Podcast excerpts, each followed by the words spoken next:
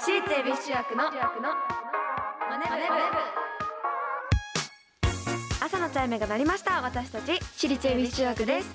今日の担当は出席番号13番桜井ココナと出席番号14番国母ながお送りします。はいこの番組は私たち私立恵比寿中学のメンバーがマネーお金について学び考え知識をつけるお勉強プログラムです。ということなんですけど、今月ね、えー、10月に入ってまた値上げしたのゆのさん知ってましたか？知ってましうたねマクドナルドのハンバーガうんうんうんーが高くなったりとか、高くなっちゃったね。でポテトも160円だっけ？高くなってうんうんうんうん。ね。ちょっとびっくりなんですけれども。これはまさしく先週勉強したインフレ状態ですね。ね10月10日だからもう値上げしてるのか？してますね。いや世間の値上げに合わせてお小遣いも値上げしてくれないですかね？ねそれは頼んでみましょう。ですね。はい。というわけで毎回お題を決めて予習メンバーが先生となって勉強していきます。はい。本日のテーマはマネ部ミーティング値上げに対応するには。そしてこのマネ部でお金を勉強していつかは自分たちで事業計画まで立てられるようになりましょう。はい。番組ではメッセージをお待ちしています。メンバーと一緒に学びたいお金にまつわる疑問質問お待ちしています。ラジオ日経エビチューマネブホームページメッセージフォームからまたツイッターハッシュタグエビチューマネブでお待ちしていますそれでは私立恵比寿中学のマネ部今日も始めていきましょう。ゆの修行の挨拶お願いします。起立気をつけ礼。私立恵比寿中学のマネ部この番組は東京証券取引所の協力でお送りします。アリとキリギリスいい湯だな。おやキリギリスくんじゃないか。アリ課長ご無沙汰しております奇遇だね。東大会社を辞めてからは。念願のファイヤーを達成したのでもう投資もやめて現金にしちゃったんですよ。え？もう現金にしたの？相変わらず君はお気楽ですね。投資も辞めてしまうとファイヤーにならないでしょ。うその点私は職場で投資を学び働きながら資産形成を続けていますよ。また投資をしようかと思うのですが買い時もわからなくなってしまって。無様だなキリギリスくん私のように賢い人は一気に現金化などせず投資と一生付き合っていくんです。退職後の資産運用法も学んでいますよ。つまりはステイマーケット。これこそが。余裕を持って余裕を増やす。JPX マネブラボ。投資に関する最終決定はご自身の判断でなさいますようお願いします。東京証券取引所。私立恵比寿中学のツイッターハッシュタグエビチューマネブでお待ちしています。部今日の授業はマネ部ミーティング値上げに対応するには？ガラガラガラガラガラガラ。はいはい。今日も臨時でやってきた桜木先生が授業します、はい。さっさと席に着きなさい。はい。なんだその返事は。ちょっとやる気がないなら帰りなさい。やったいやちょっと待ちなさい。本当に帰ってどうすんの？普通はすみませんって謝ってから先生に許してもらうまでが一連の流れでしょうが。はい。それにゆのさん最近どんどん成績が悪くなってるじゃないか。しっかり勉強しなさい。まるでデフレ状態ですね。えー、経済っぽく言うな。いやでも先週の授業よく覚えてたね。点数が落ちてやる気が失われて勉強しなくなってそうなるとさらに点数が落ちてさらにやる気が失われてさらに勉強しなくなってこれが点数のデフレスパイラルですね。お素晴らしいですね。いやいやいや全然素晴らしくない。早くその状態から抜け出しなさい。はい。教科書52ページ目マネ部ミーティング値上げに対応するにはを開きましょう。今日本を含む世界中でインフレつまり物価が上昇していますね。物価が上昇するということはお金の価値が下がってしまうということです。これは先週も勉強しましたね。はいはい、えー、100円のものが倍の200円に値上がりするとお金の価値は2分の1に減ってしまいます。ちなみに毎年2%インフレが続いた場合36年目には現金が実質的に半減する計算になります。えー、えー、えー、先生知ってました？いやあのさっきねスタッフさんに教えてもらってなるほどって感じたんだけど。貯金が500万円あっても3 5 6年頃には200万円ぐらいになってしまうってことですよね。価値的には。でも現金を持ち歩い持ち続けてもうん。お金は自動的に増えないですよね、はい。ではこのように物価が上昇し続けている時に資産を守るにはどうしたらいいでしょうか？問題。資産守るには投資をする、お正解でございます。エビ中のマネ部なんでね。さすがでございます。はい。えーそうなんです。物価の上昇に対応できる資産の運用といえば投資ということはここまでも何回かこのマネ部の授業の中で出てきましたね。はい。日本は低金利政策で銀行貯金や郵便貯金などに預け入れてもほぼゼロ金利のためお金を預けていても物価の上昇に対応できません。はい。ではどのようなものに投資をすればいいのでしょうか。それは株式などです。株式など物価の上昇率を上回るリターンを得られるものです。しかし物価の上昇をカバーできるだけのリターンが得られるものにはそれなりのリスクも存在しますね。はい。リスクを減らすには 長期積み立て分散の基本が大事です。これも勉強しましたね何度か。長い目で見るとそうですね。一個に集中しない。うんうんうん。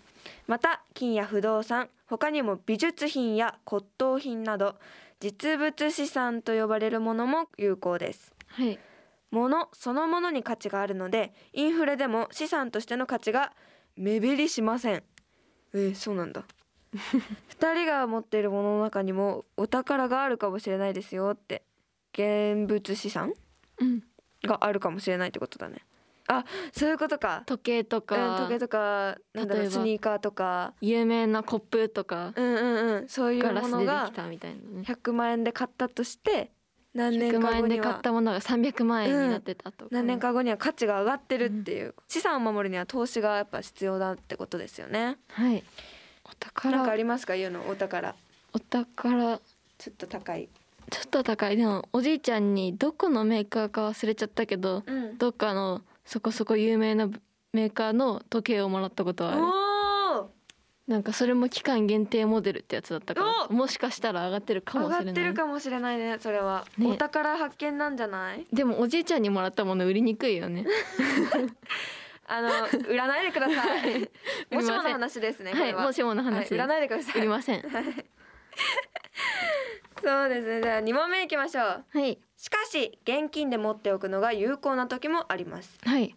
それはつまりどんな時でしょうか？えー、現金で持ってく現金のあの例えば電子マネーでスマホが電子マネー使ってた時にスマホがうん。ね県外とかになっちゃってうん。一時的に使えなくなることもあるじゃないですか、うんうんうんうん。だから現金を持っといた方がいい。そういうことかな？ねなんか確かにそれちょっと理解できちゃった。正解だけど正解じゃないです。はい。これは正解はデフレの時なんですけれども、インフレとは反対にデフレであればお金を現金のままで持っておくのは有効です。デフレの時にはお金の価値は上がりますよね。はい。またデフレが続くと不景気になり株式市場全体が低迷しやすいため株式投資をする上ではリスクになり得ます。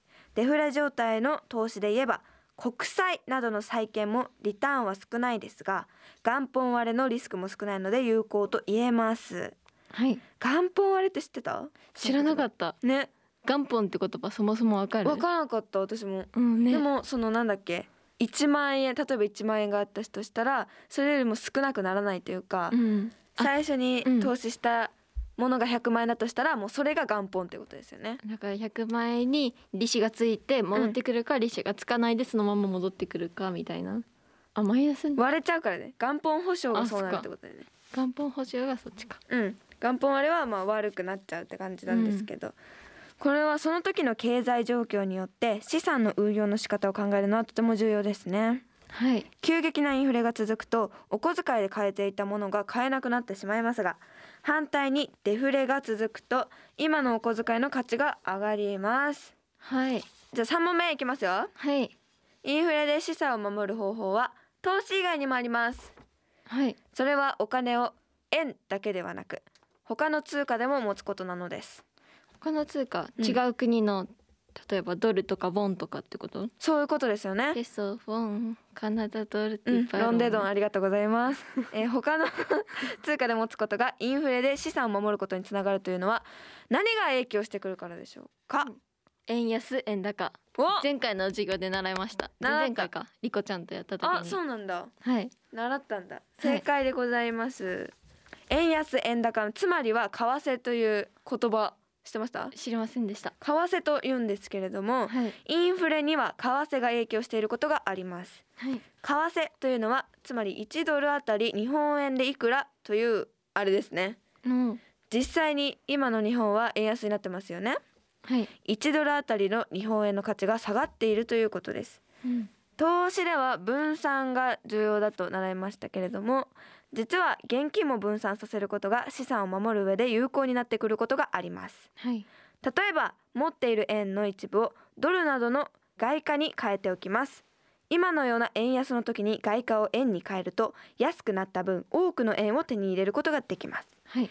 1ドル100円の時に円をドルに変えていたとすればうん1ドル120円の時には1ドルあたり20円多く手に入ることができます。はい。100円持ってて私が他のアメリカの方が1ドル持ってて交換しようってして。その時が同じ価値で100円同士だったのが円安になってでその時に交換したらまた交換したら例えば140円だったらこっちには40円増えて戻ってくるよみたいうな増えるってことになるんですけども、でも実際にはね通貨を交換するには為替手数料がかかりますのでそこはまあ注意してください。はい。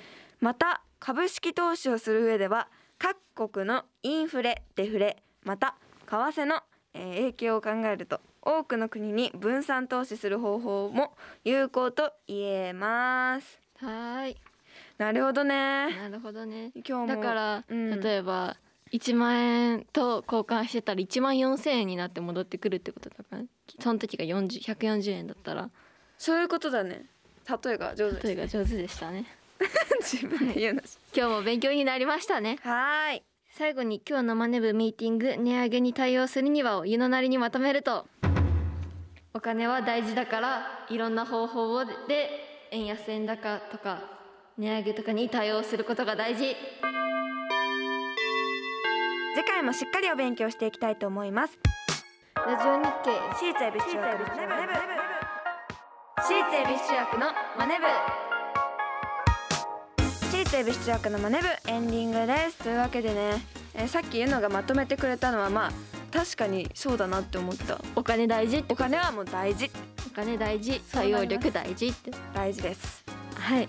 そういうことですね。はいというわけでお知らせお願いしますはいデジタルシングル「ヘローが配信中です。メジャーデビュー10周年を記念したアニバーサリーアルバム「中吉」が発売中です。はい。ライブですがメジャーデビュー10アニバーサリーツーマンゼップツアー放課後ロッケンロールが10月17日月曜日クラックポットさん。10月18日火曜日にゴールデンボンバーさんがゼップダイバーシティにてあります。はい。ラストです。ラストですね。楽しみ、はい。そして私立恵比寿中学秋田文庫お待たせしました。美濃国感謝祭が11月26日土曜日秋田芸術劇場ミルハス大ホールにて行われます。はい。はいそして柏木プロデュース公演もあります。お！10月22日から始まり11月28日の柏木ひなたちゃんのソロライブにて終了ですがチケット売り切れております配信があるのでぜひご覧ください。はい。はいそして12月16日が柏木ひなたちゃん転校ライブ。17日が新体制お披露目ライブがあります。幕張メッセイベントホールにて行われます。詳しくは私立恵比寿中学オフィシャルサイトをチェックしてください。はい番組ではメッセージをお待ちしています。今日の授業の感想次回の宿題についてメンバーへのメッセージ。宛先はラジオ日経エビチューマネ部ホームページメッセージフォームからまたツイッターハッシュタグエビチューマネ部でお待ちしています。はい。それではまた来週私立恵比寿中学のマネ部ここまでのお相手は出席番号13番桜木ココナと出席番号14番国分のでした。お疲れ様でした。私立恵比寿中学のマネ部この番組は東京証券取引所の協力でお送りしました。投資に関するご判断はご自身の責任において行われますようお願いいたします